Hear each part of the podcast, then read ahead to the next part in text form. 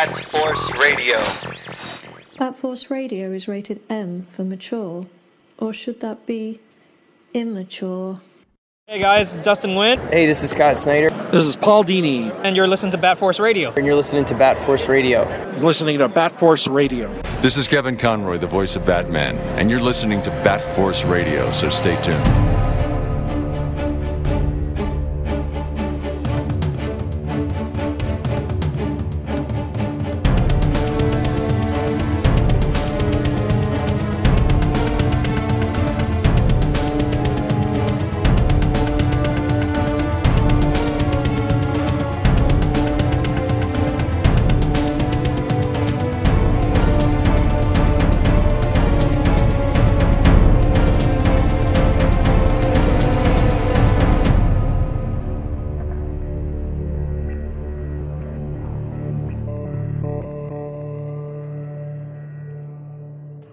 Welcome back to Bat Force Radio, the DC Batman podcast with no limits.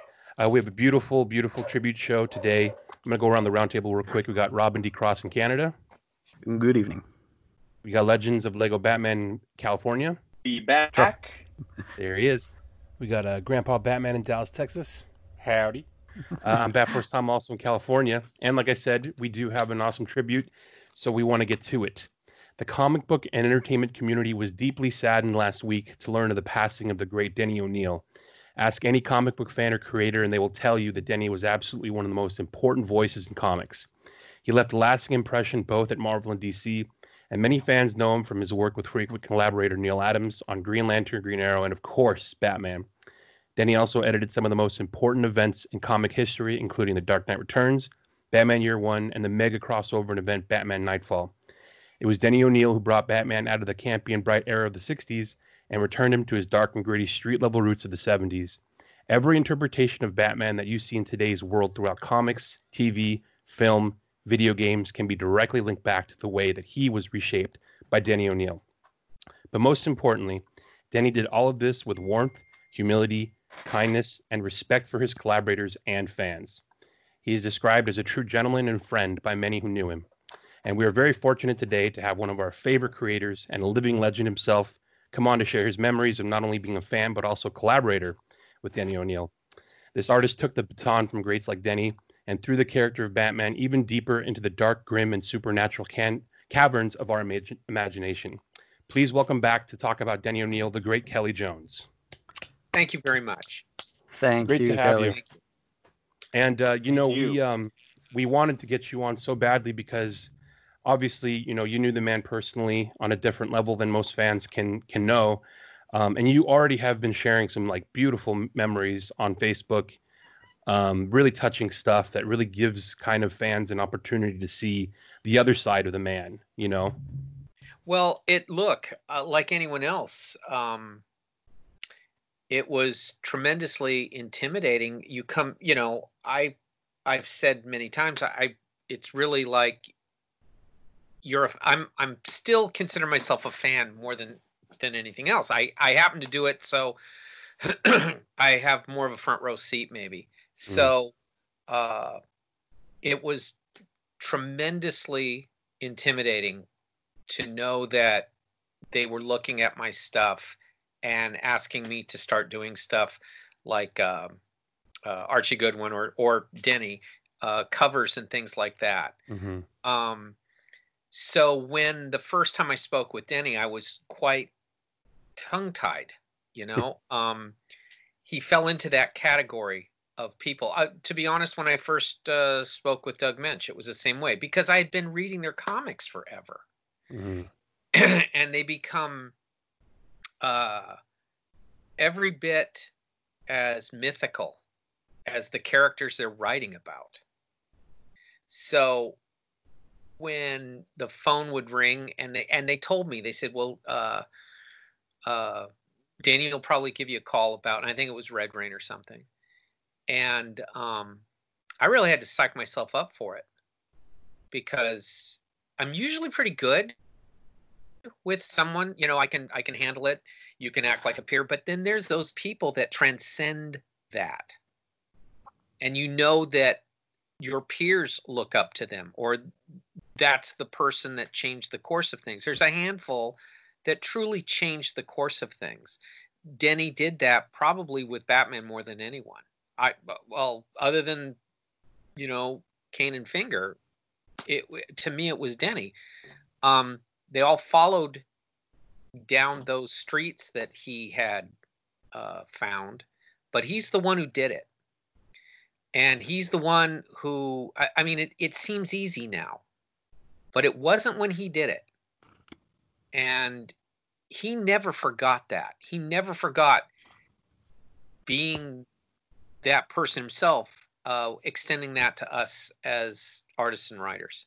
Mm. Um, he he was very much. I mean, uh, he was very much visionary, as everyone says, but he was also very personable. I mean, he never said how I this is how I did it or how we did it or he, there was none of that. It was all what are you going to do? What are you going to show? Don't be afraid to do this. Um, that that find that in you and bring it out. I remember going to a uh, they used to do these big conferences when they were back in New York, and I wasn't really on the mains, but he wanted me out there. I, I would do covers and I would do special editions, and it's before I got to doing the monthly. But he insisted I come out there, and I had no idea why. Mm. And it was to be a part of this. It wasn't, yeah. you know, it was to you are a part of this, and um, I found it fascinating sitting there. All the people that were in Nightfall were there, and and I was.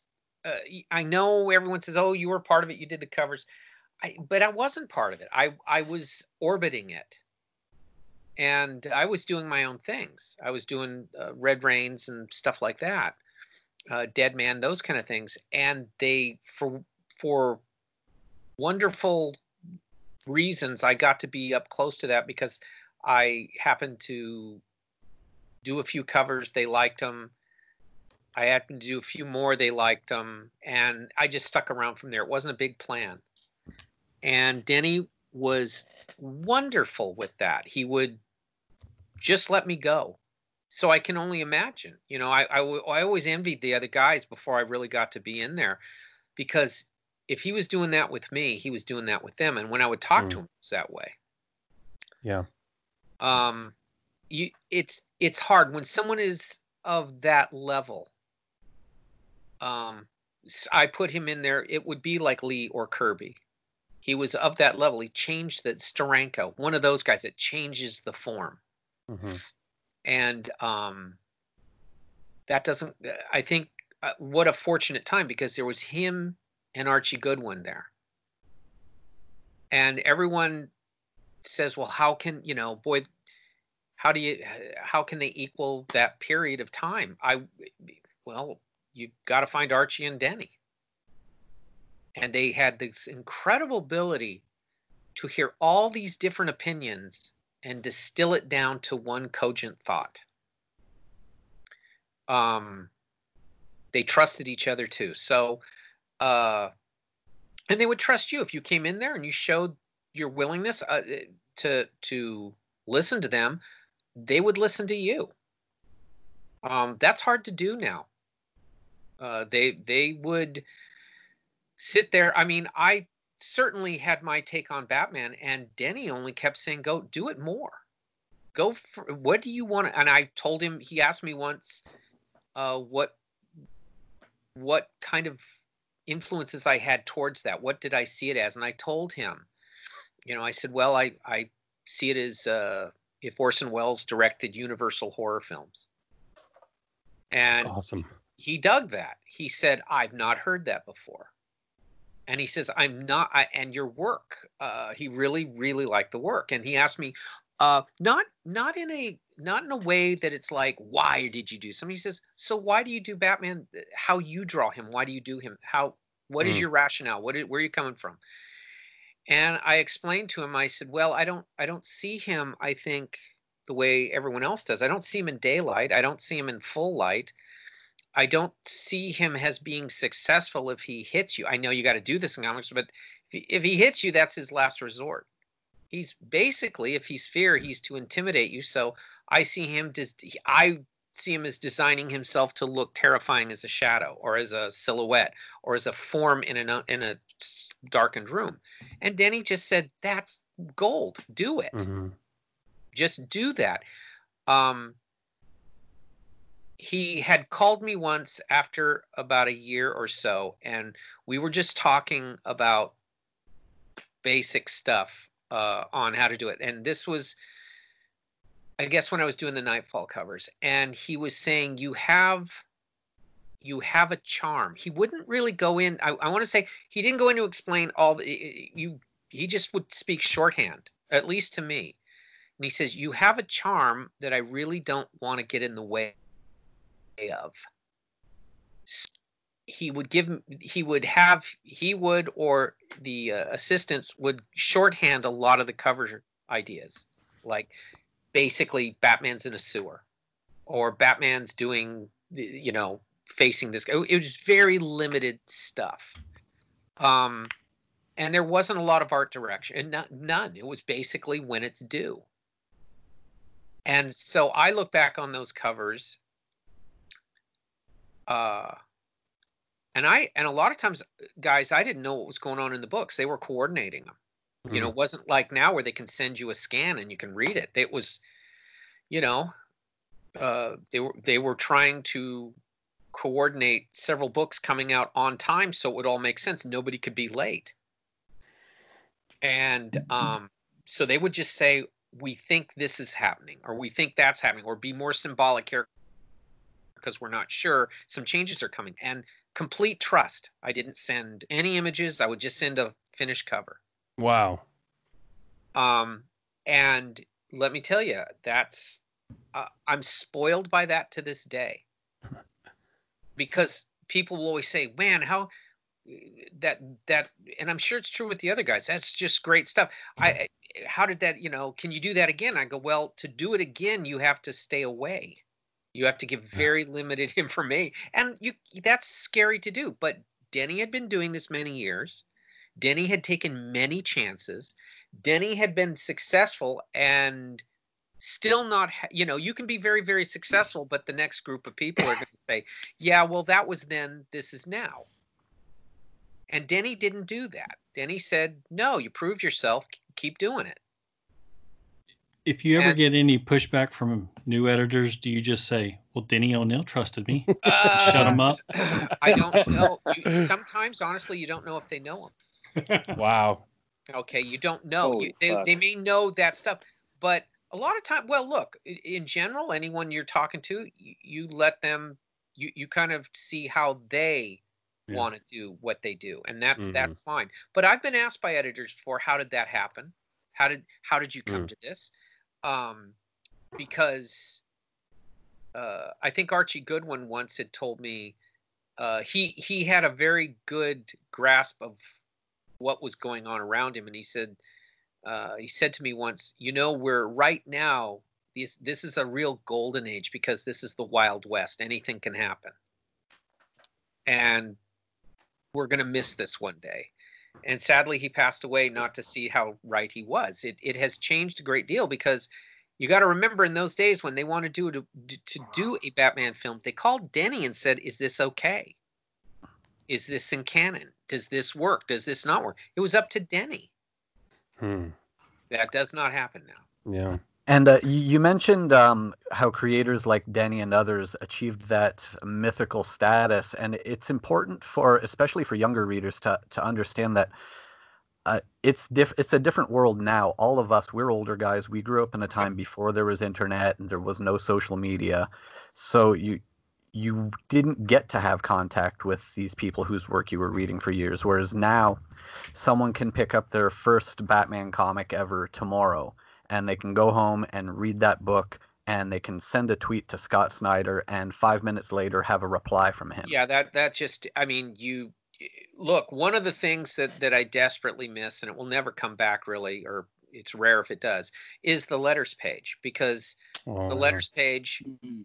it had to be considered writing considered thinking and it created a community within the book itself and it was actually a more thoughtful connection to fandom and vice versa.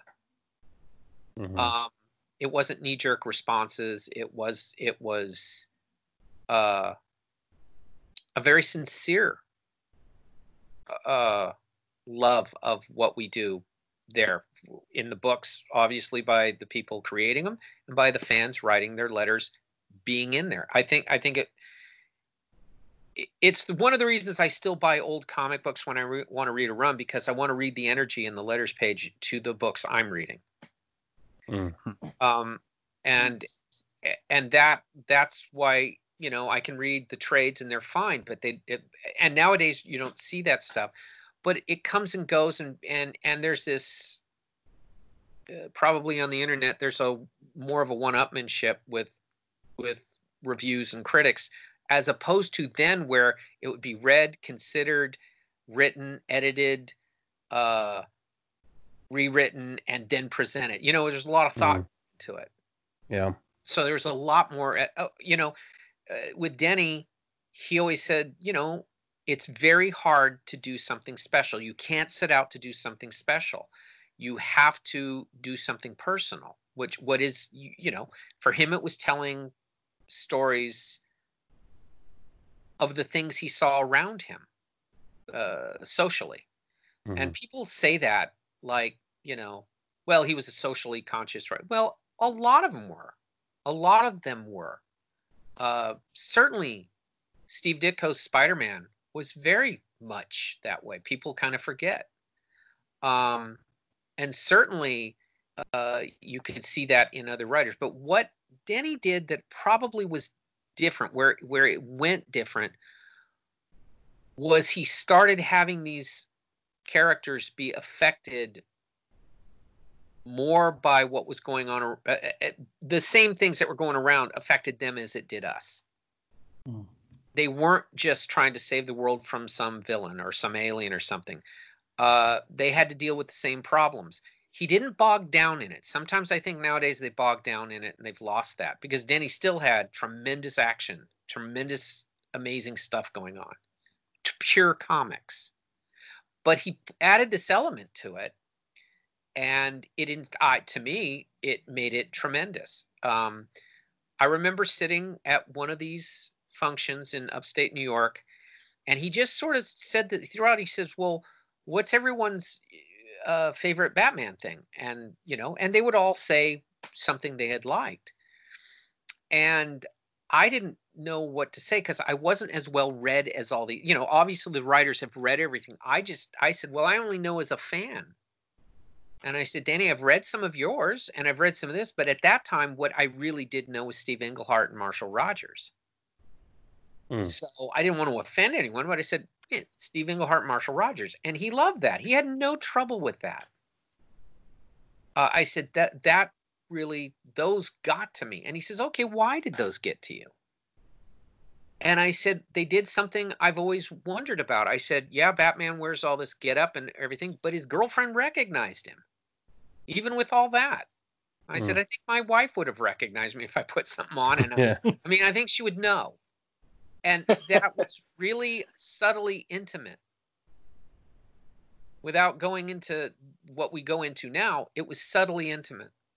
She, of course, she would know. She'd Mm. spent more time with Bruce than anybody in ways that only she could. And so she should know it. And I said, that was brilliant to me by Englehart It's a good point that you make about um and that kind of relates to what you were saying about the letters page. It seems like, you know, there was a time, especially during the time that he was editing books, where there was a lot more of maybe it was because of the inability of the world to connect so immediately to each other that this was kind of a, a- source for people to come together. So it was maybe a lot more of a thoughtful process than I feel like um, comics right now, something that's that's kind of a detriment is maybe a creator's worry of what the immediate reaction of their work will be, whether it be like the next day or night or sharing something, and then you have the entire internet talking about it, good or bad.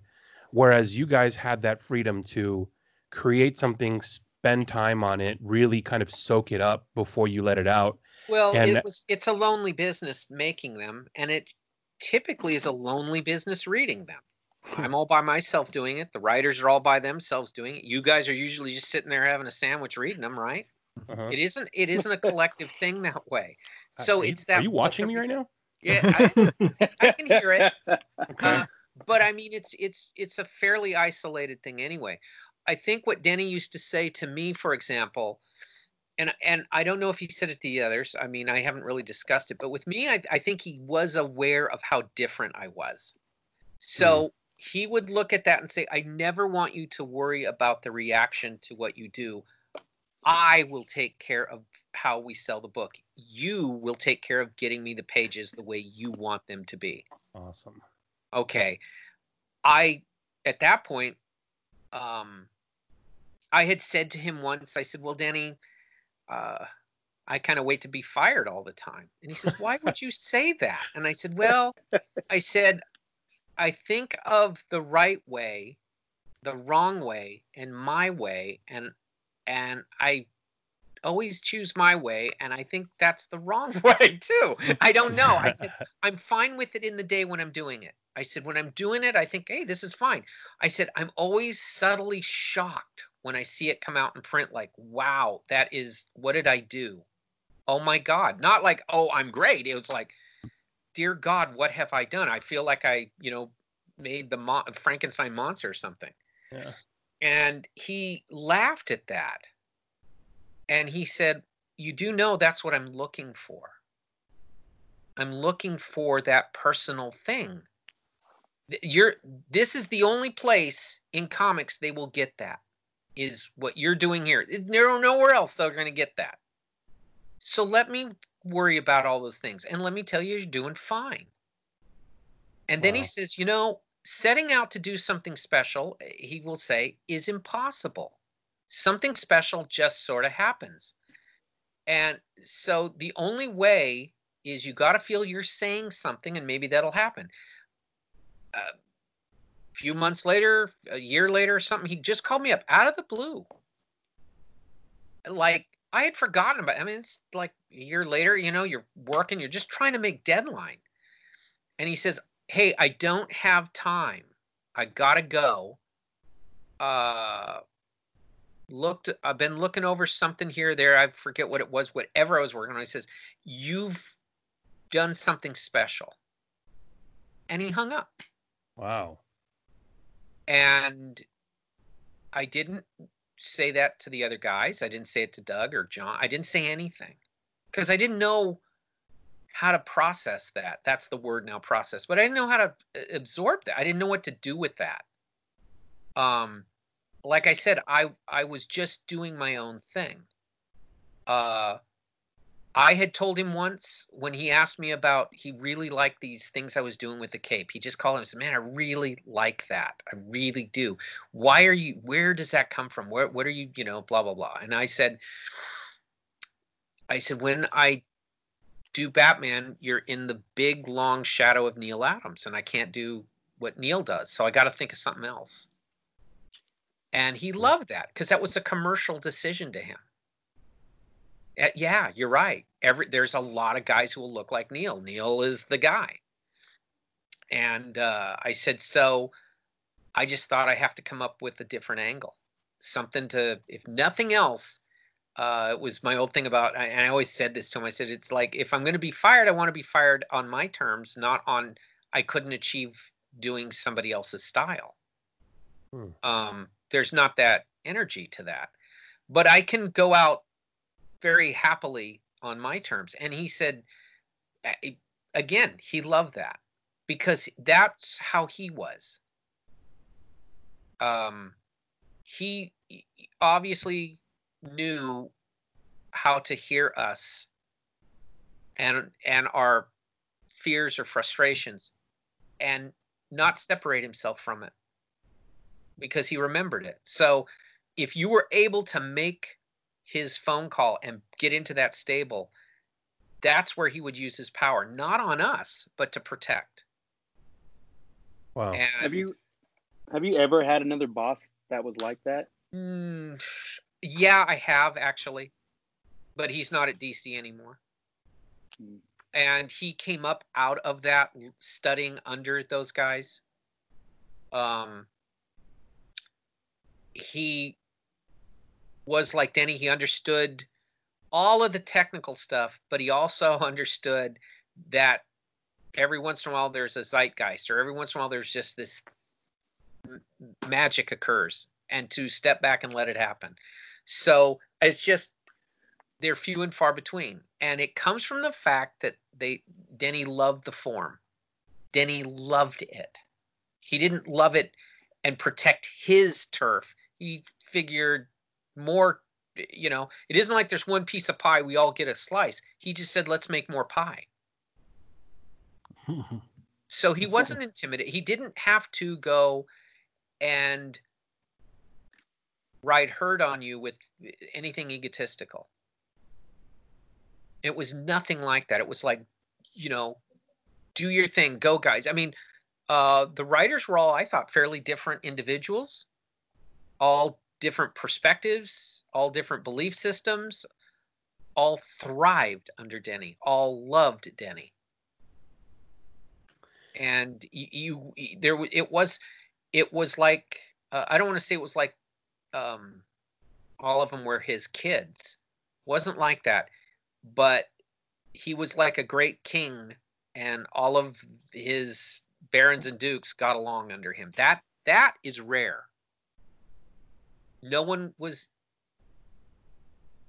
no one was feeling uh, not loved enough no one was having their ego out of feeling that somebody else got something they didn't. He gave everyone complete control of their books. Um, and you can see it. It's why it's a it's really a little mini golden period.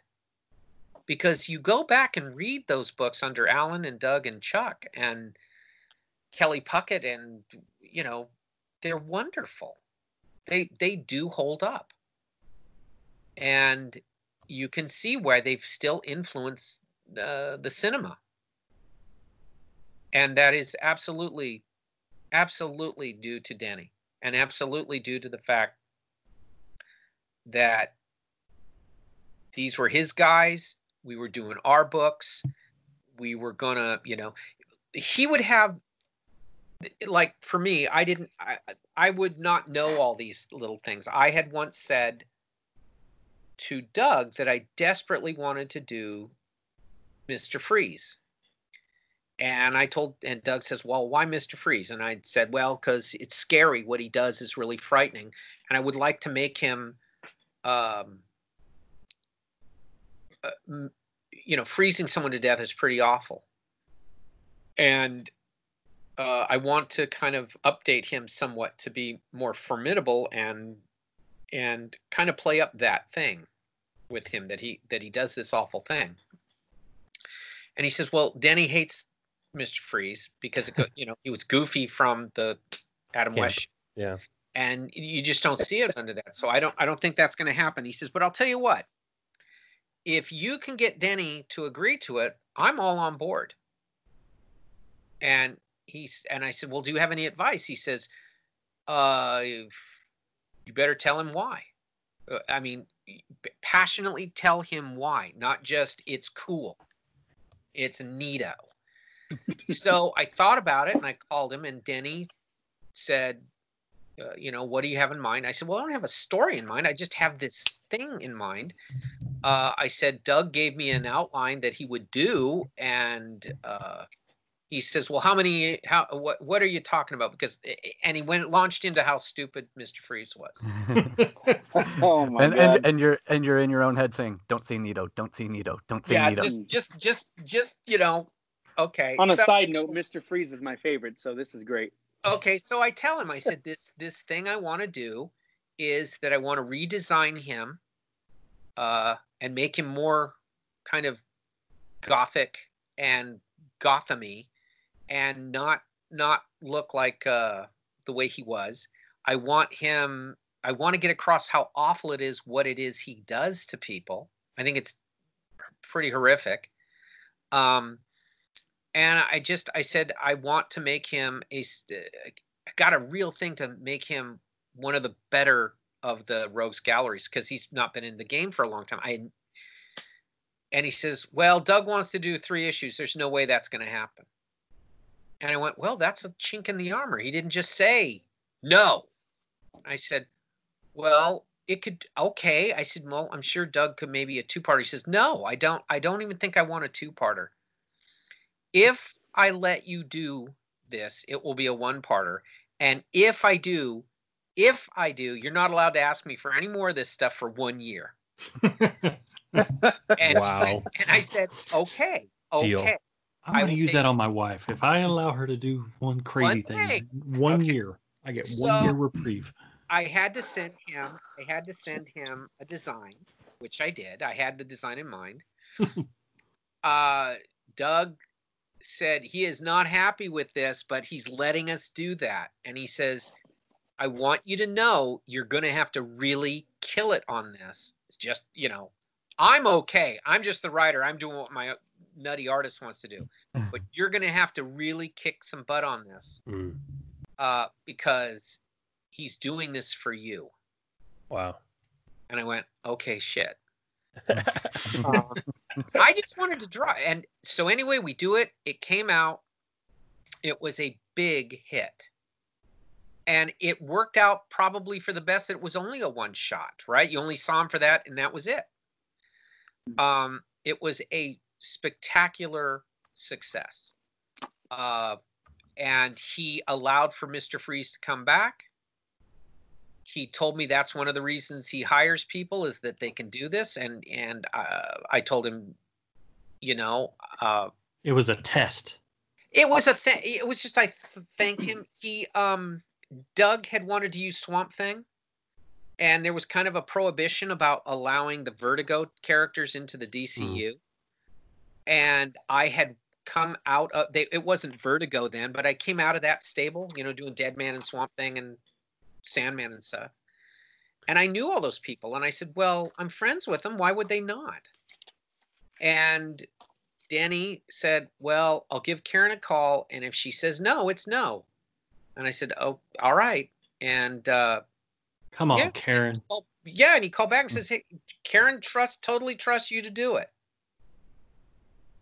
And he says, "Thank you," because that's a good connection to have. I uh, being connected back up to that is good. I I I, I like that range again.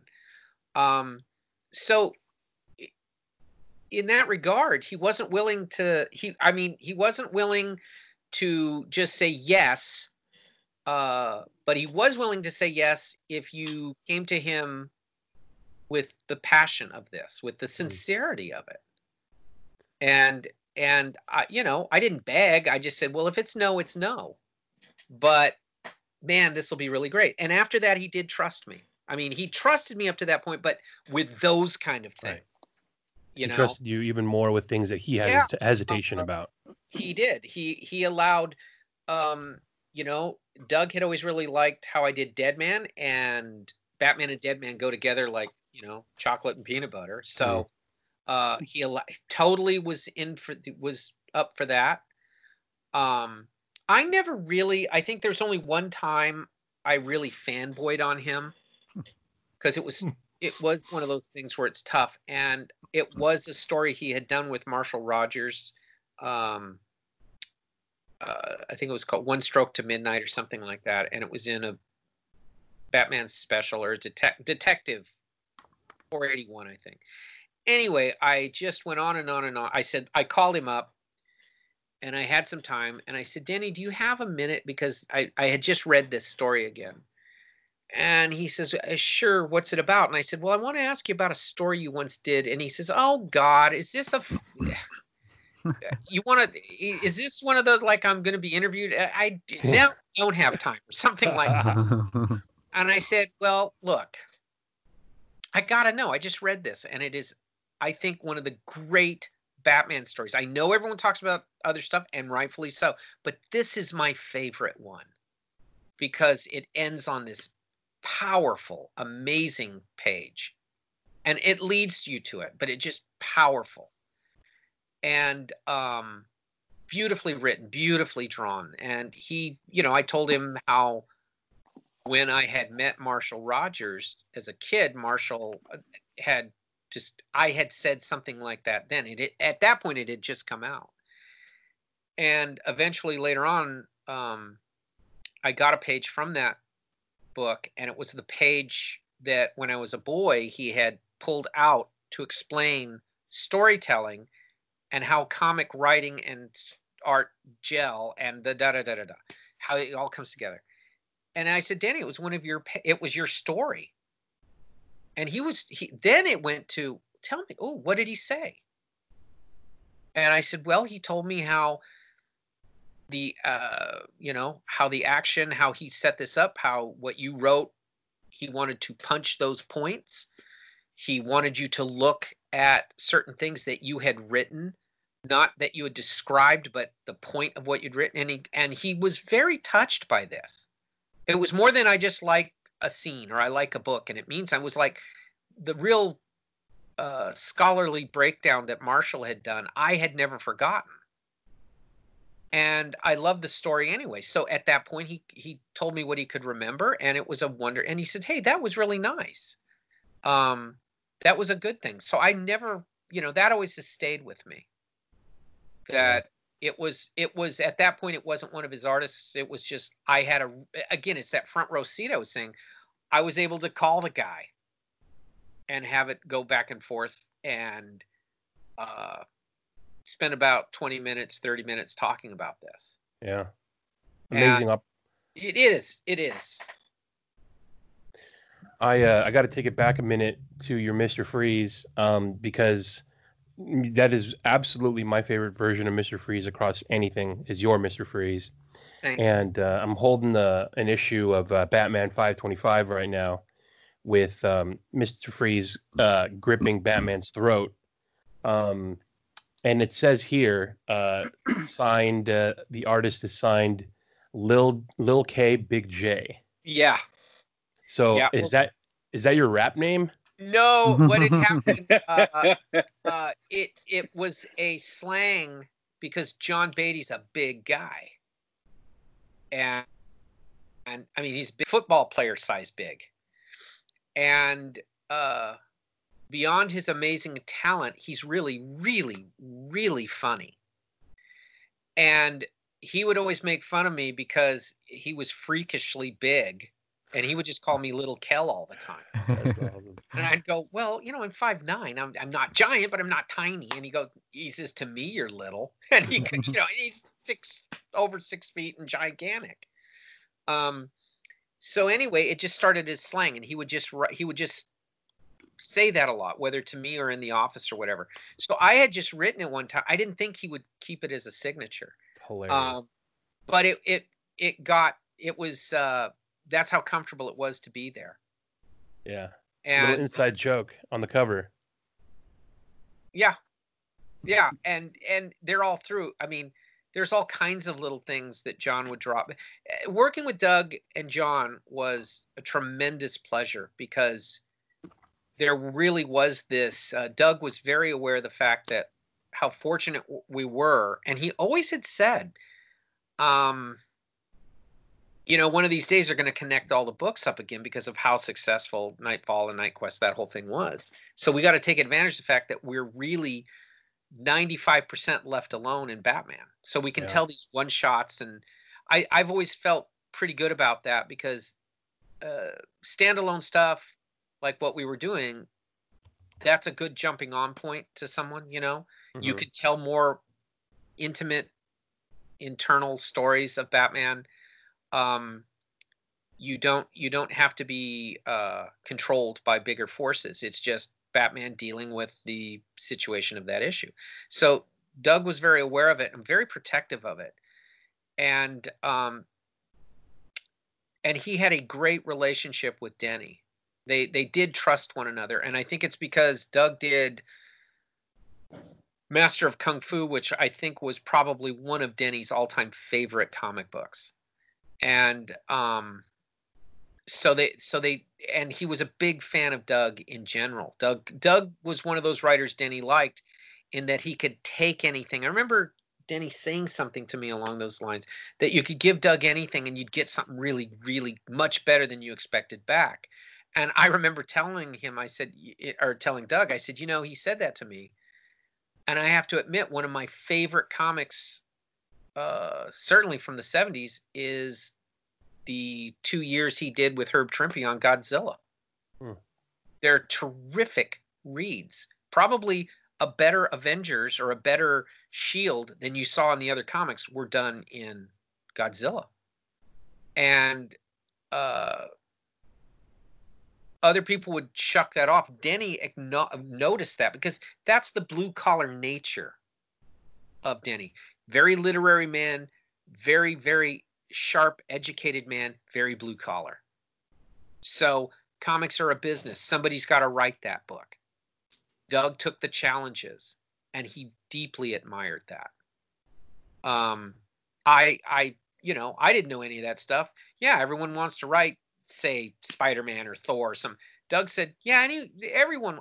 Give me the one nobody wants." Mm. And he would be writing Fantastic Four and Thor and all those, but he would also be writing these things, and they're wonderful. And Doug, uh, Doug's history with Denny goes back to those days, so they they were aware of one another that way and became very good friends. Um, and I had learned never to really kind of take advantage of any of that. You know, I didn't. You just sort of, when you're in the lap of people like that, you you try to shut up and learn,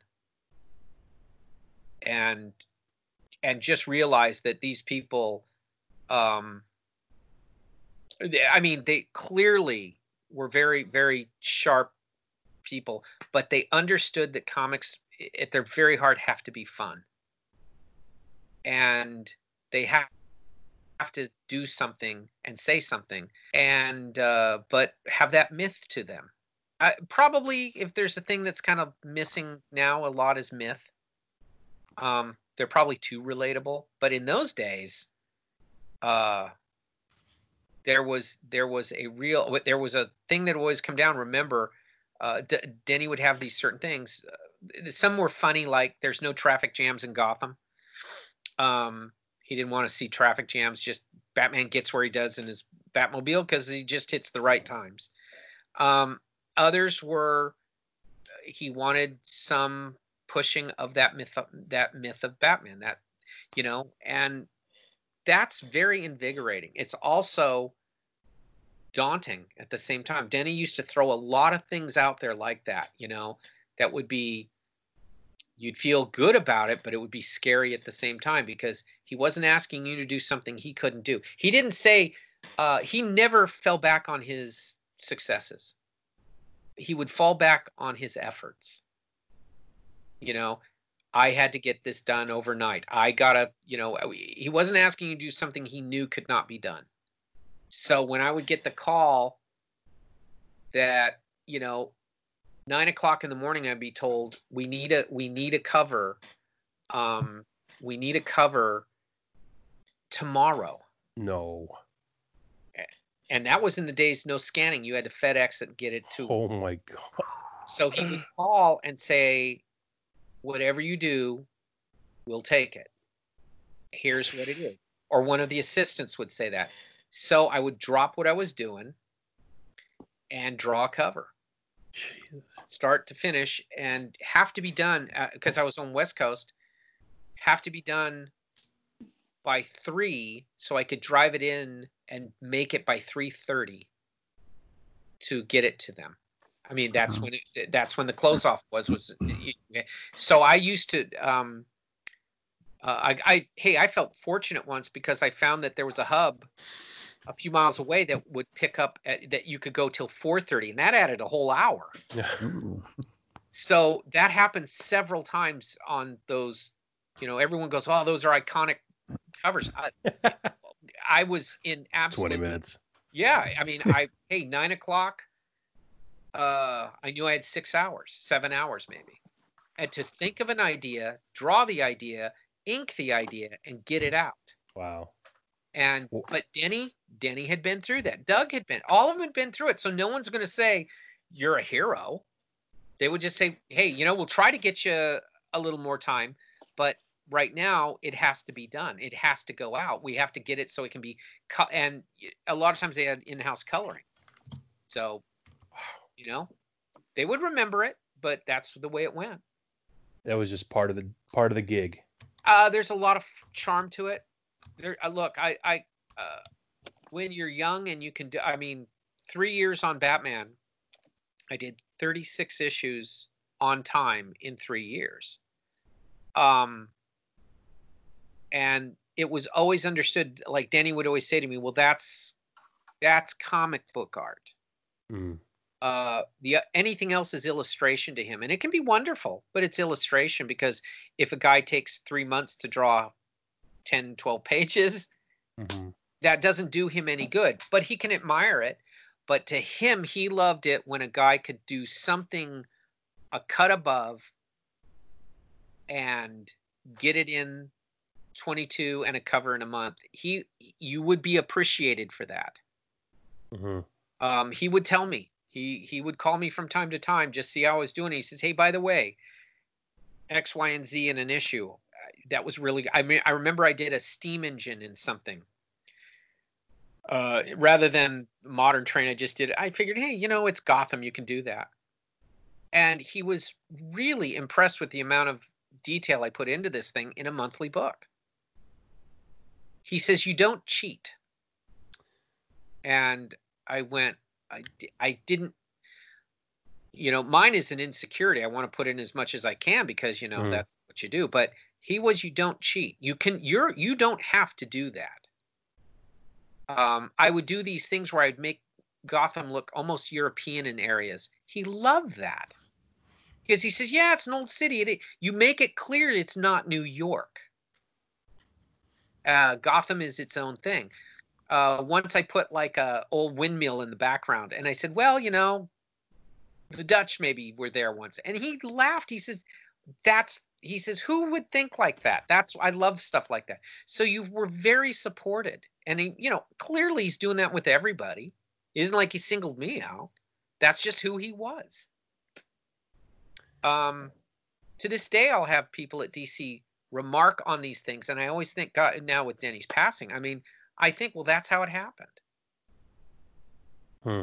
You know, that's why it happened. There was a guy there who'd go to the wall for you, but he was the wall at the same time. Yeah. Do you think that there's um I mean I I guess just hearing you talk about it, it makes it make much more sense in my head now. I'm looking at um on the rack some covers by you and also Norm Breyfogle and how you talked about there was times when um, you guys didn't have a lot of close contact and you're doing covers and so you know you would just be given an idea and you'd have to kind of on your own expand on that idea um, with maybe little knowledge of what the overall story had in mind. But i'm looking at these covers specifically you know yours and norm's and the thing i noticed is that like it's a it's a snapshot of just a like maybe a moment or like a quick you know it's a it's a cover of literally like if it was a film it wouldn't even be a full like um like millisecond or something of, of film. But but this one moment that is the cover has so much detail and depth in it that you're not cramming all this story. You're literally like putting this image as the most detailed kind of you know breathy thing that you can make it. Do you do you think that was because of the freedom that you had to rather than try to cram okay what's the story? What's the plan? What's the plot? Know, you just kind of were allowed to kind of just go and be free on the page with the one or two things that you decided to put on it?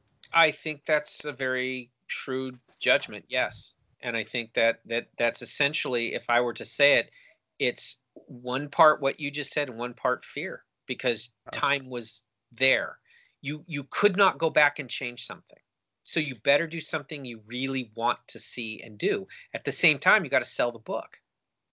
So a lot of times, um, when you do it, you, you don't have time in those days and in that period.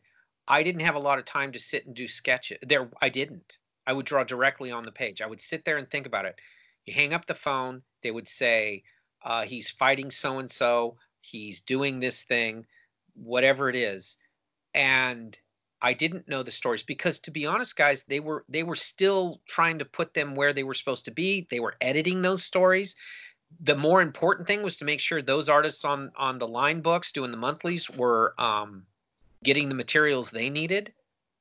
Uh cover guy is uh you know an uh, you knock it out uh, for me out. I don't think there's a cover I did that did not from start to finish be knocked out in an afternoon Hmm. you could you couldn't you couldn't spend that much time on it. So you ran on the energy of an exciting idea that would come to you. Um, that amount of freedom is wonderful. It only comes from a guy who trusts you though. Yeah.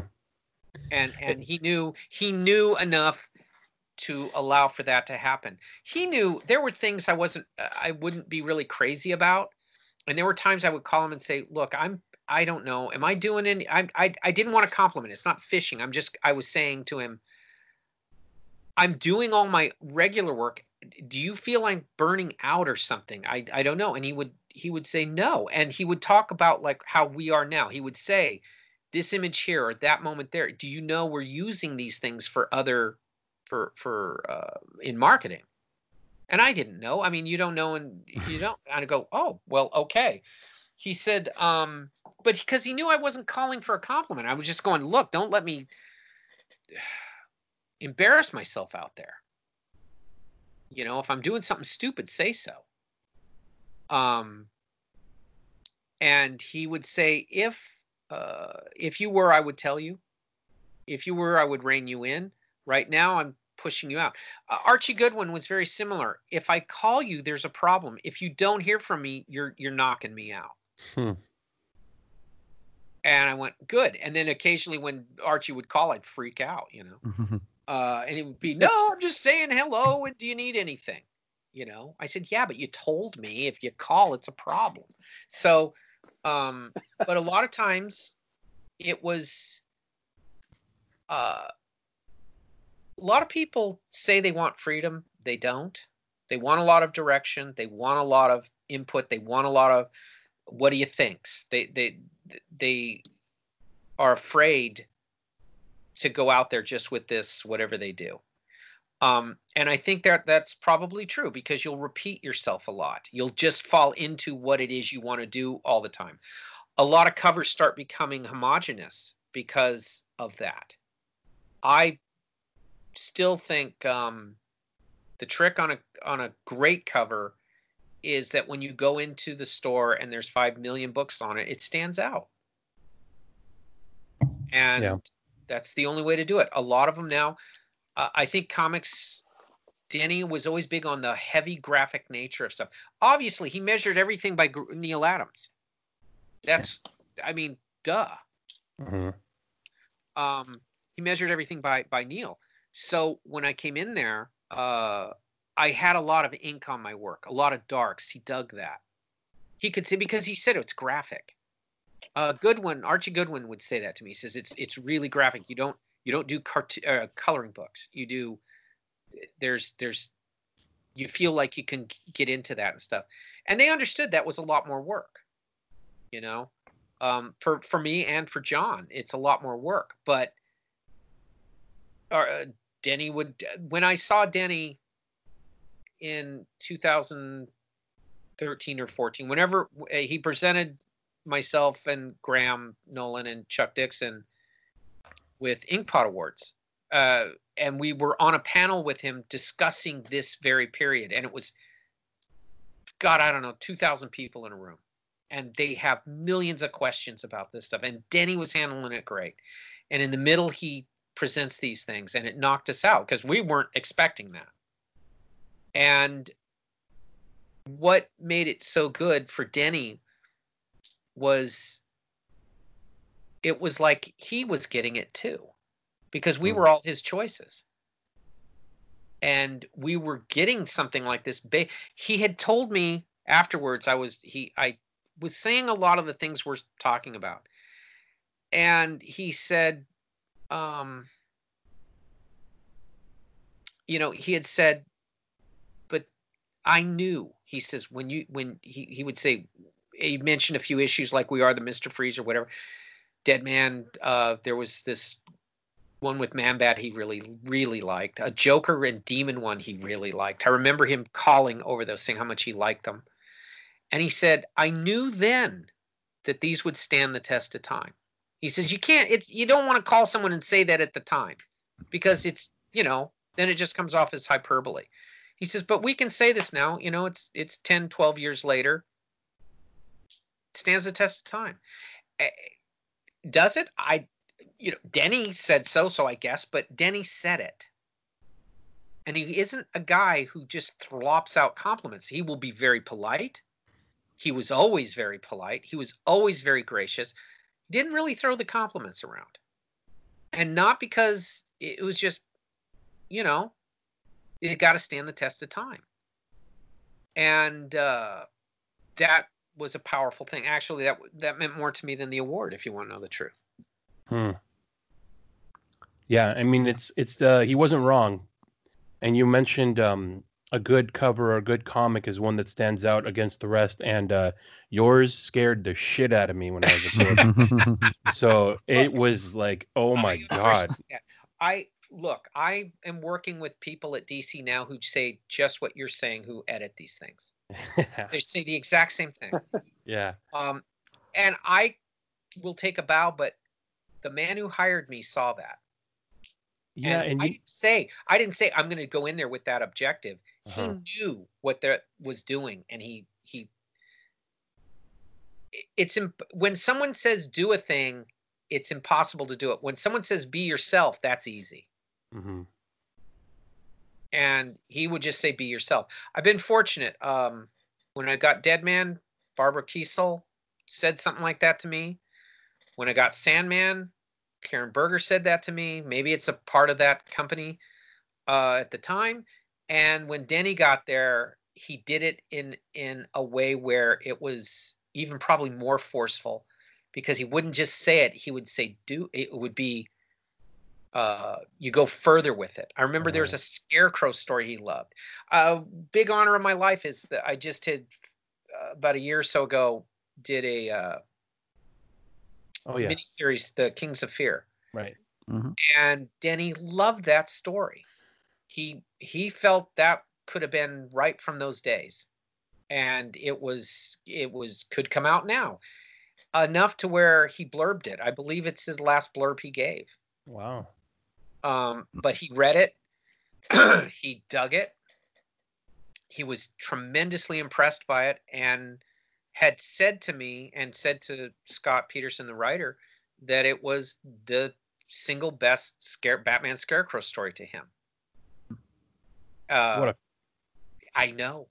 Look i know. To to to have someone that uh, instrumental and influential on uh, the the course that Batman took since the late '60s uh, is a big thing. Like I I had never considered this before, but Uh-oh. Someone's getting a yeah. oh it's clear now Okay, cool. um, I, I had never considered this before, but it seems a little more poignant now that we've lost him. Um, you can sort of look at these 81 years that Batman has been around as the Denny O'Neil watch of Batman. Because if if you look into dates, uh, the the cover date anyway on Detective Comics 27 was May 1939, and Yeah. Denny O'Neil was born in May 1939. well there's there's always those things huh he's Batman. Yep, It's- there's those things. Um, uh, Doug Moench had once told me that his lucky number was 23. Mhm. And I told him, well, I was born on the 23rd. Oh. So there was always these weird things. One of the great things of those guys, Alan Grant, uh, Doug Moench, Denny O'Neil, was they all came from that. Uh, they all came from a similar time, similar background, similar experiences. And though Alan was from Scotland and Doug was from Chicago and Denny from the Midwest, they all had that same generation. So they all spoke to each other in that same kind of slang. Yet they had no trouble with Chuck, who was younger, I'm younger. I didn't, uh, we just sort of sat there and they had no trouble communicating with us. So um, I was always I was always uh, very influenced by these guys that way. That I would do the same thing. You just sort of listen to it and you do it and and uh, collaborate. They were big on collaboration. Um, very strong opinions, but always would listen. Uh, if you could, if you if you broke a rule, you better damn well succeed. Mm. But there was always this thing: we'll be very disappointed if you don't try to break a rule. Hmm. And I remember Denny saying stuff like that. He says, "You break a." There was one time, uh, a couple of times, I would do stuff, and I know he would be confused by it because I would forsake storytelling for the impact of something. And Denny was always very big on storytelling, clearly. And he would call, and I wouldn't know I was being interrogated he would say, "Hey, this page here where you did this and this, um, blah blah blah," and you would just talk about it. And I would say, "Oh, Denny, this is the reason, you know, I this and I think that worked." He'd go, "Okay," and then later on, I would hear that's his way of knowing I knew what I wasn't. I was an idiot. it was okay. I broke a rule. He'd tell the colorist straighten it out, make it clear. Tell the Doug make sure there's a balloon or not a balloon, something like that. But he agreed. The ultimately. Uh, these things are emotional. We create emotionally, we receive it emotionally. It's the old Ray Bradbury thing. He was bought into that. And you have to have someone reading it feel that wow, that emotion. If it's like you, you know, very grateful, if it scared the hell out of you, good. Uh, because Batman is to be that way.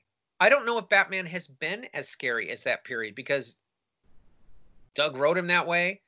Denny and was a big adherent to that. I naturally fell into it because I uh, I wanted to make Batman that much more of an independent comic book character Mhm. than I mean, you always hear, "Well, he's a man who just does regular things," and da da da. da. And I go, "Well, that may be," or he's you know psychotic or no. I di- I didn't really buy into any of that. You know, I didn't buy into that. I used to buy into um, how it would affect me. Denny, that was another thing I remember talking to him about, and Doug as well. And I used to say, well, I don't go about it that way, like if I were Batman, but I do go about it if he was after me, Mm. and that I could deal with. So, um, That's why no one has made a Batman as scary as yours. To answer Well, your question, I maybe because I don't I don't care about his boots. you know, I don't care about those things. I I Yeah. I think that that would bog me down. Um, but I do think in terms of uh this What- shape yeah. that from hell that's come to, you know, punish me. yeah.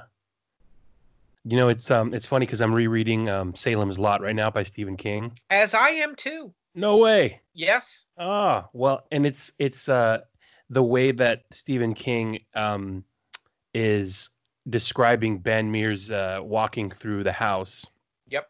And that's very much like your perception of or the reader's perception of your Batman with, you know, uneasiness. Uh, it's a it's a house. It's an old Yeah. house. But it's an unfamiliar house. It's a scary house that has history.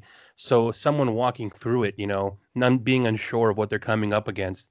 That's kind of how your Batman is, is where, you know, like a guy down an alley, midnight, you know, hears something, looks up, and he sees like a flutter, and he, but he can't really quite figure out what's going on. And all of a sudden, this freaking monster is on top of him.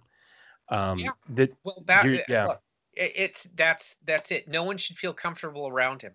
Uh, maybe only Alfred, yeah, uh, but everyone else is uncomfortable around him. And as any great actor, he stays in character. He's not. I, I always used to sit there and roll my eyes. No, he's not this psychotically driven guy who can't get over da da da da da. He doesn't. He doesn't want it to happen to anyone else. Uh, Yeah. The feeling what happened to him was too much. He got over it, but he doesn't want anyone else to feel that, and that is what drives him to me, what made him angry, which would make him not relive the moment that happened to him, blah, blah, blah. It was to stop it from happening again. Um, and at that point, I I used to look, we would all sit around and talk about this. Everyone had really great takes on Batman. I always used to do a very stripped down Batman. You know, a lot of distortion.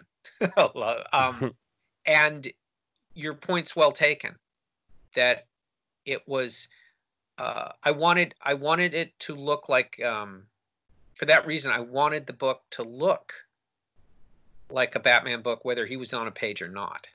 Mhm.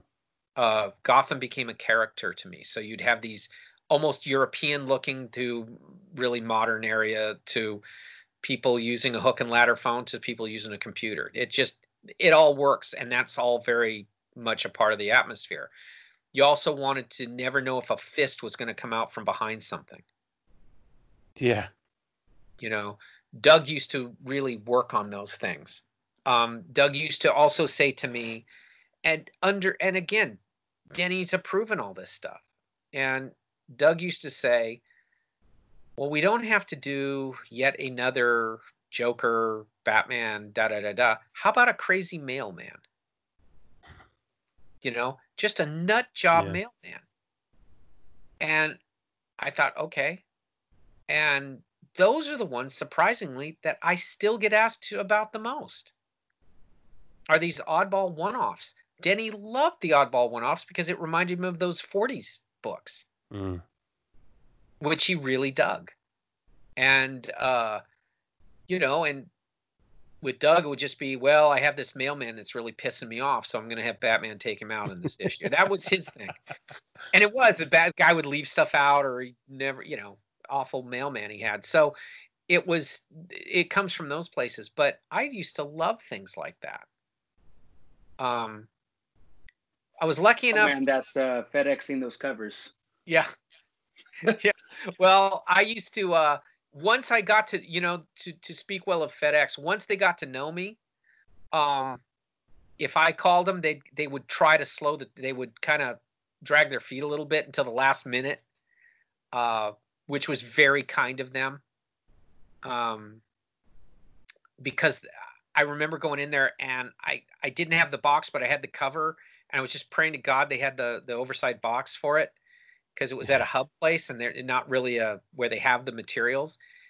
Guy went out to one of the truck. They didn't, and he went out to one of the trucks. He says, "What is this?" And I and I he was looking at it while I was getting the box already and filling out the form. And I said, "It's for Batman, uh, uh, one of the Knightfall issues, or, or early on, a Detective Comics, I think." And he really, and at that point, it, the word got around Mm. that he says, "Here's our number. Da da da da. Call.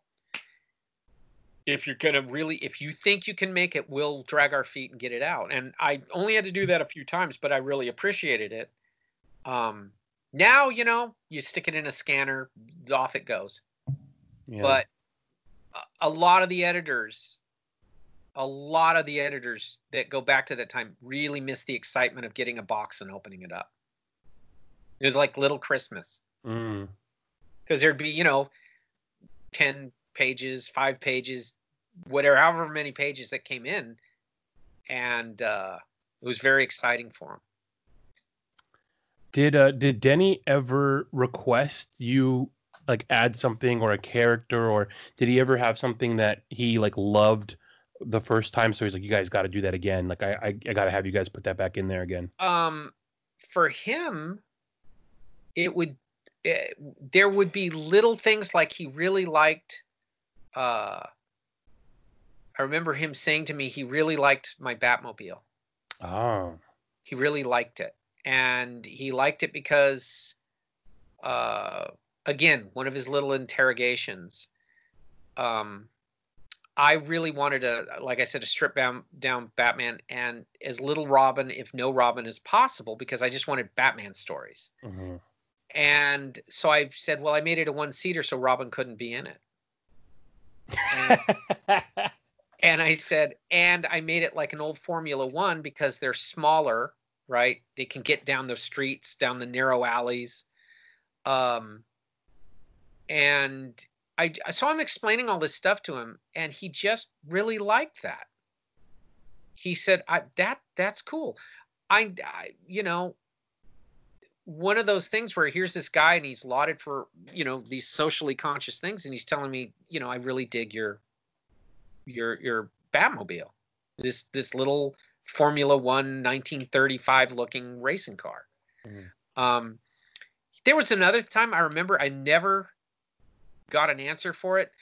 Uh, Doug wrote something where uh, Detective Bullock is eating a jelly donut or a cream donut. I forget now.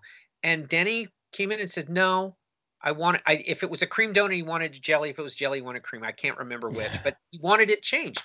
I never understood it. Doug, we used to laugh about it because uh, it had to go back and be changed in the inks, and no Right. one understood that. I, I never really got an answer. I didn't press it. You know, hey, okay. I mean, there's worse things to be corrected on. Um, but Doug never let Denny forget it. We would go out, we'd be up to New York, and Doug would order like it, I think a cream donut then or something, uh, and then bring it up to Denny. Um, but I, a lot of times it was those kind of things. He he was very sad when the fourth year came. With Doug and I had been working, and he he loved this idea. Uh, Doug and I had come up with this little character you see in the background, and he's like doing a marionette of Batman and we were going to our fourth year um, our fourth year was going to be uh, explaining that you know that was going to be our our kind of our last year anyway we, in our heads what we were thinking because that's a long run and at least for me i i you miss a lot of holidays in life when you're making 22 in a cover every month.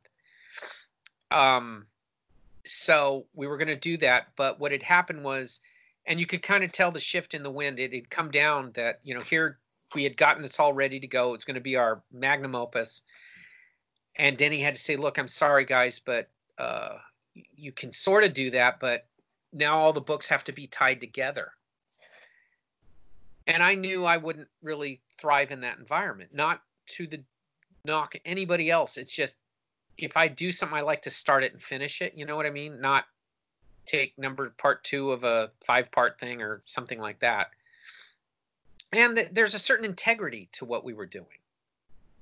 So, but I understood the commercial nature of it. I understood the whole thing. And I said, Denny, let me think about it. And Denny knew I was going to say I was going to go, but he knew I was being polite. I didn't want to say, yeah, I'm out of here. I just, you know, it was like, thank you very much for letting me play with this football. Mm. And he knew that was coming. And he knew when I called him a day or so later, you know, I called Doug and everything, and he agreed. They they asked if I would stay. He says, "Well, we'll try," but it just wasn't the same for me.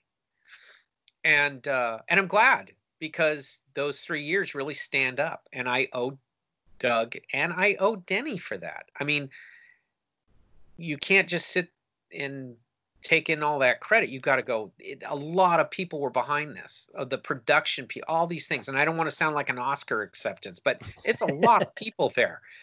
But it comes from the top saying, you know, and I realized Denny protected me for all those years and would have still, but those three years, and it's never went back to that, you know.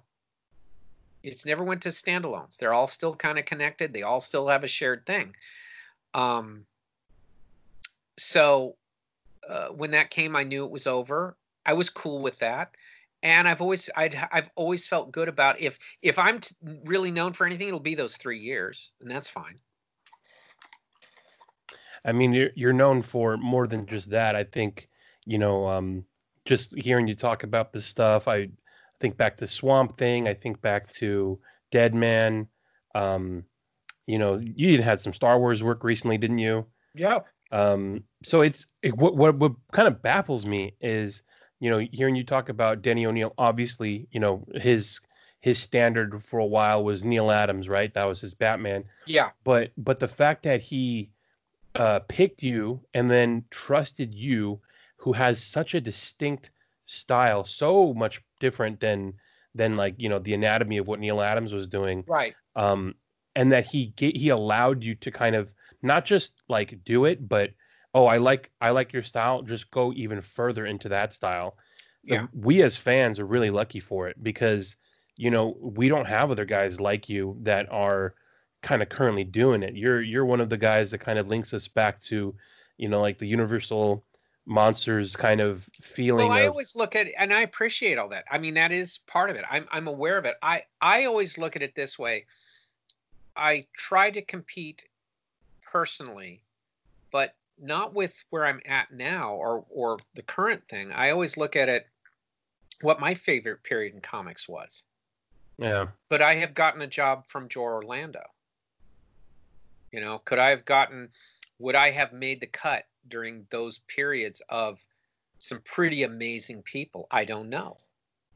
But I always think, you know, in, in my time of being knocked out, Buscema, Gil Kane, Steranko, uh, you had Bernie Wrightson, you had Mike Mm. Kaluta, you had uh, go on and on of just incredible people. Gene Colan. Um, all of those people really made their mark on me. Wally Wood, Steve Ditko, Jack Kirby. You can go on. They're all very different guys. None of them called themselves stylists. They were comic book artists. And they had their way of doing it. No one was looking and saying, good or bad. They always used to say, good or bad, you want people to know who it's you. Mm. And the reason that is is if uh, if something good happens, this is the only place they'll get it, and that's probably why Denny would say things like that to me. Mm. Um,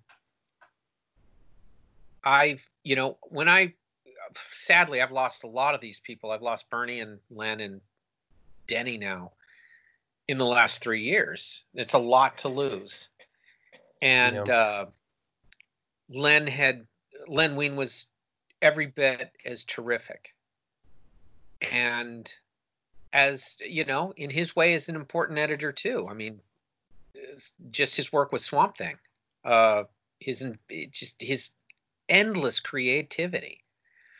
Uh, but he always used to say he'd end every phone call with me by saying, "Now remember, this is supposed to be fun." you know, um, but we would, uh, and he was a very different personality than than Denny.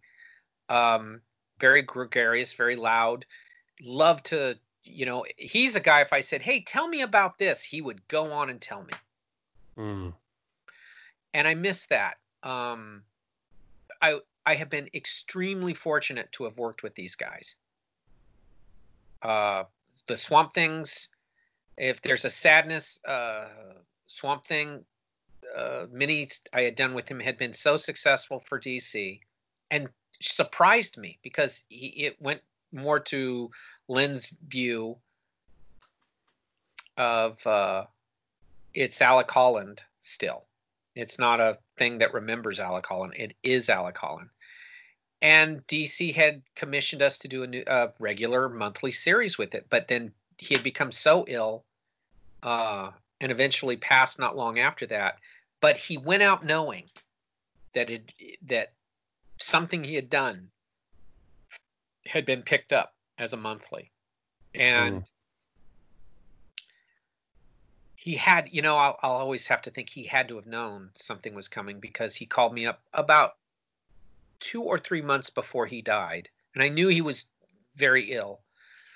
Um i mean i you don't know that's coming but i knew he was very ill. And uh, he says you know i want he was talking about obviously what he would like to do. And as winding it up he says you know every day i will say i've i've had fun doing comics but but I've not had this much fun doing a comic uh, in 25 years as the one I'm doing with you these last this last year or so. Hmm.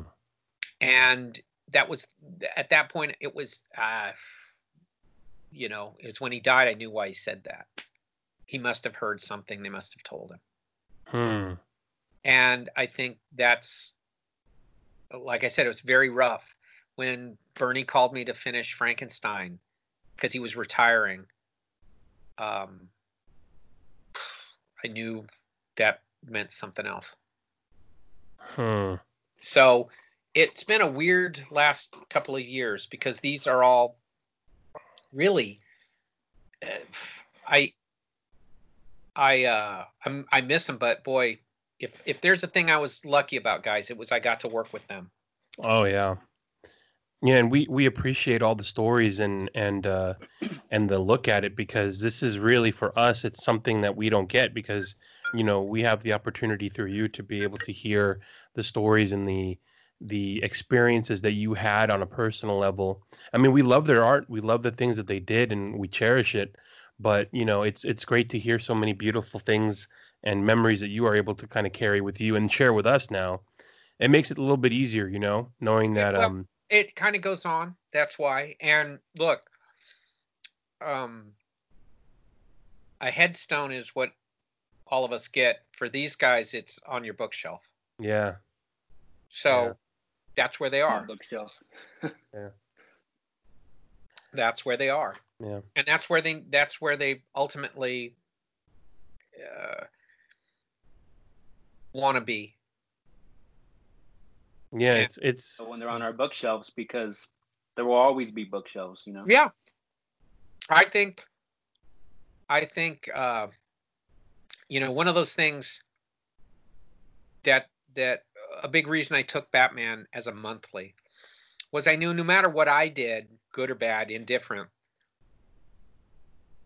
that would be whatever it is. But I did know that 150, 200 years from now, there'll still be the pop culture being what it is. There'll be a book on Batman, and they'll I might be in that book. oh hell yeah, know, Mike Lynch- definitely. That's why. hundred percent. Um, character's been 80 years, and he's stronger than ever now.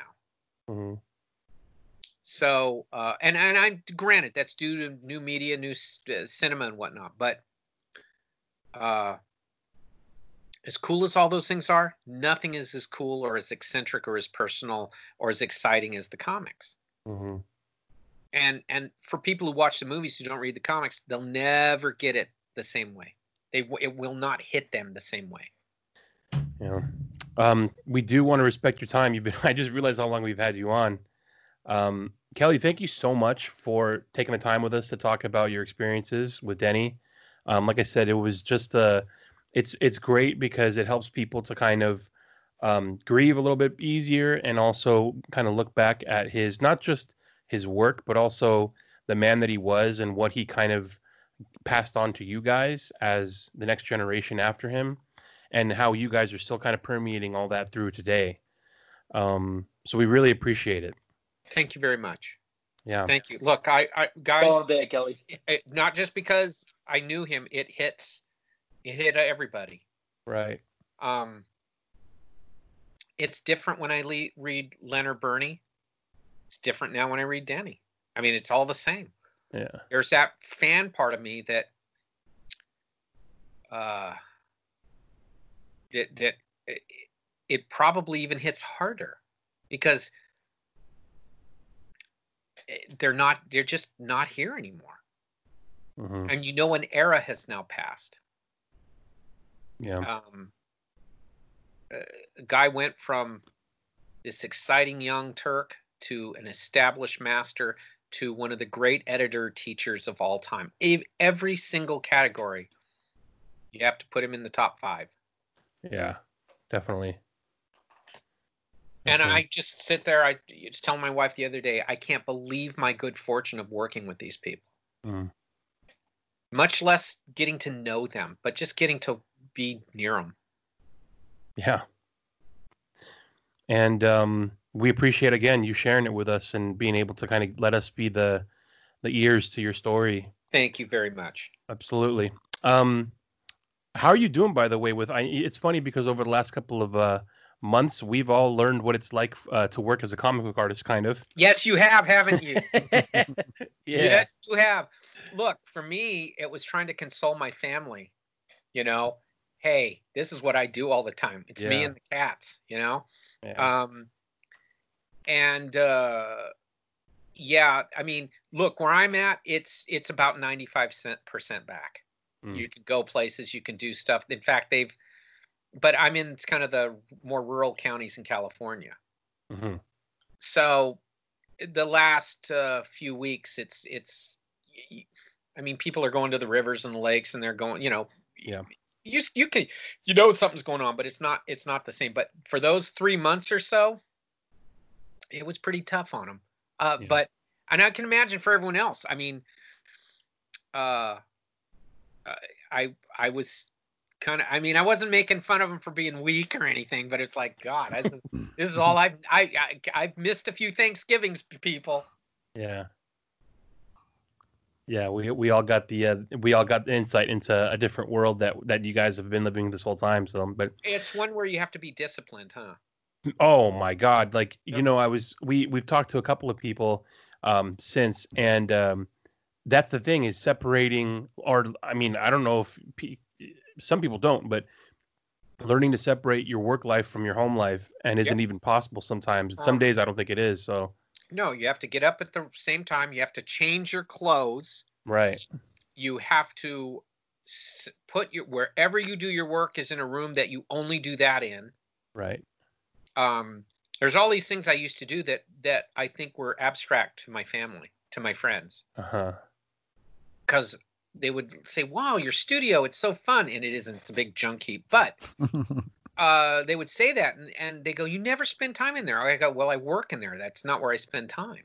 yeah, um, whether uh, when you when five o'clock hits you have to you get your work done you stop so you can see everybody yeah, uh, a- and so they started getting into it but uh, i think the tough part you know obviously for a lot of women was they couldn't get their hair cut there's there's things that i can't act there i couldn't help them but yeah, um, there's a lot of things like that.